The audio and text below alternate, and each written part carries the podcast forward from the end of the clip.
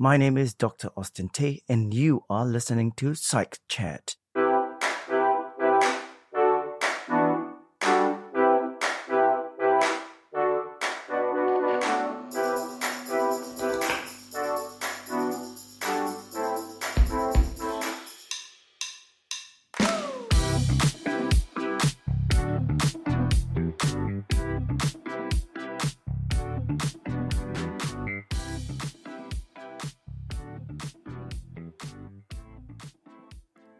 A warm welcome to episode 35 of Psych Chat, our first podcast of 2023.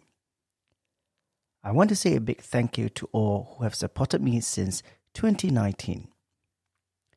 I will continue to bring you interesting topics in this podcast. To those new here, my name is Dr. Austin Tay, and I am an organizational psychologist. In my podcast, I discuss workplace issues and offer tips for navigating the complex world of work. So, to kickstart 2023, I want to talk about assumptions today. When we assume, we expect the assumptions to bear some truths. This could be because of our past experiences, beliefs, ignorance, or conforming to what others believe and do. When we assume, we are essentially forming a truth based on our subjective perspective, ruminating and second guessing whether the assumptions are true. When truths are built on our interpretation of situations or events, we reject alternatives even when they are more grounded in facts and evidence. Let's take an example. Most people set goals they want to achieve in the new year, while others might not. Those who decide not to set any goals might, from their experience, believe that achieving goals is a fruitless exercise. Their beliefs are based on perhaps unsuccessful tries to achieve goals they have set for themselves. When we are bombarded by failures again and again, the easiest way is to stop trying. The failures become the reason or answer why goal setting is a fruitless exercise. However, upon scrutiny of how individuals cannot achieve their goals, there could be many reasons, many of which could be resolved or rectified. Why are we so quick to treat our assumptions as truth? As mentioned earlier, we assume because of our past experiences, beliefs, ignorance, or just merely conforming with what others believe or do. There might be other reasons, such as fear, or we just do not know how to verify our assumptions. So, what can we do to ensure we are not too caught up with our assumptions? I want to share the following four tips. Number one, creating awareness. Now, when you have a thought or feeling you are unsure of, pause and look at it. Then identify the thoughts and feelings by acknowledging and focusing on them. What you are doing at this stage is merely noticing the thoughts and feelings. It is common for us to react and apply strategies to counteract these thoughts and feelings. Such automatic response or autopiloting can prevent us from differentiating what might be assumptions or truths. Number two, evaluation. Now, in this step, you dive deep to determine the root causes of these thoughts or feelings. Are they fleeting thoughts and feelings? Are they associated with something that you have experienced in the past? Did you ascribe more meaning to the thoughts and feelings that they are becoming real? Next, you will examine how these thoughts or feelings impact you. Have your mood, behavior, and perspectives changed?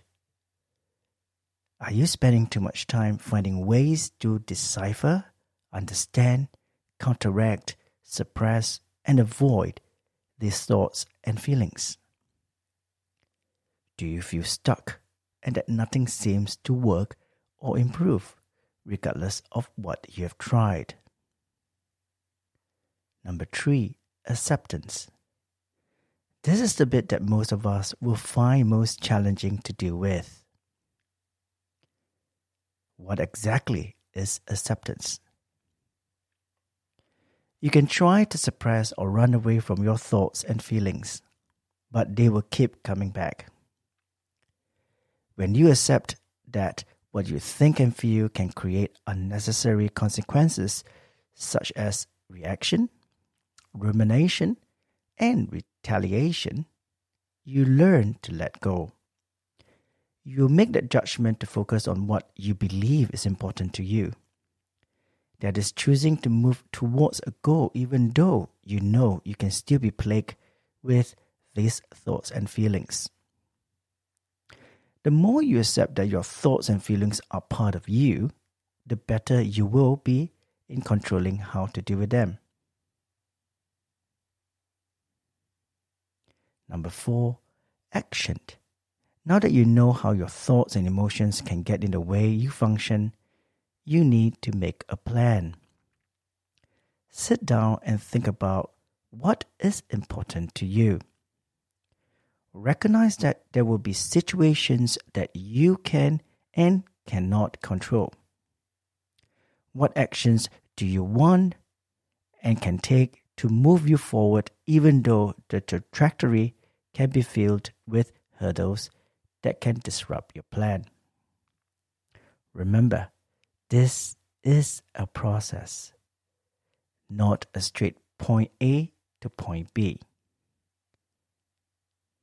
You must be agile and adaptable should changes to the action plan be required. Assumptions are not truths assumptions are subjective. When we assume, we are only seeing one side of the situation. Tackle assumptions through clarification and verification. I hope the tips I've shared today are useful to you. If you have any questions or suggestions, please do send me an email to psychchat at omnipsi.com. That is P S Y C H C H A T at O M N I P S I dot com or tweet to psychchat. You have been listening to Psych Chat. This podcast is brought to you by OmniPsi Consulting. We are a team of psychologists with a wealth of experience working with individuals, teams, and organizations in coaching, executive selection, assessment and development, career transitioning, and workplace intervention. OmniPsi Consulting exists to solve the critical issues facing our clients, both large and small. Our approach is to tailor make each service to meet the requirements of our clients. Our broad range of services and solutions help individuals and organizations to facilitate change, achieve their vision, and optimize performance and productivity.